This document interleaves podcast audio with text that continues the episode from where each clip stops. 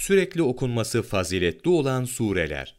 Efendimiz sallallahu aleyhi ve sellemin bizlere emir ve vasiyetlerinden biri, gece olsun, gündüz olsun, boş vakitlerimizde fırsat buldukça Kur'an-ı Kerim'deki ayet ve sureleri okumayı adet haline getirmemiz hususundadır. Fatiha gibi, Ayetel Kürsi gibi sureleri, Bakara ve Ali İmran surelerinin son ayetleri, Yasin, Vakıa, Duhan, Tebareke, Mülk surelerinin tamamını vaktin müsaadesi nispetinde okumalıyız. Yukarıda adları sayılan sure ve ayetlerin fazlaca okunması hakkında bilinen birçok hadis vardır. Bunları okumayı adet edinenler, zahiri ve batani afet ve musibetlerden kendilerini emniyete almış olurlar. Ey kardeşim! Şeriatın getiricisi Efendimiz sallallahu aleyhi ve sellemin emir buyurduğu sureleri okumaya önem vermelisin. Zira Resulullah sallallahu aleyhi ve sellem Efendimiz, kişinin bununla her türlü afet ve belalardan kurtulacağını bildirmiştir. Bu yönden dalgın ve gafil olma. Hadis-i şerifte şöyle buyurulmuştur.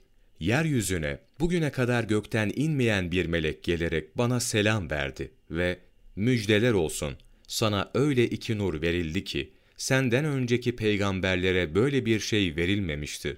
Bunlar Kur'an'ın Fatiha suresi ve Bakara suresinin son kısmıdır.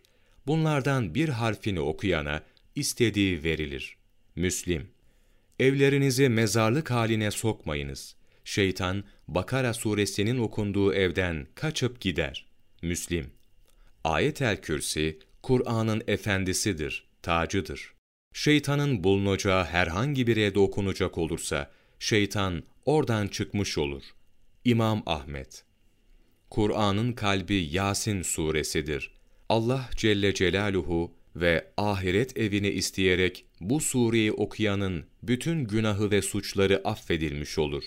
Nesai Kur'an'da bir sure vardır ki 30 ayettir. Bu ayetler okuyan kişiye şefaatçi olarak suç ve günahları af olur. Bu surede Tebarekellezi biyedihil mülk suresidir.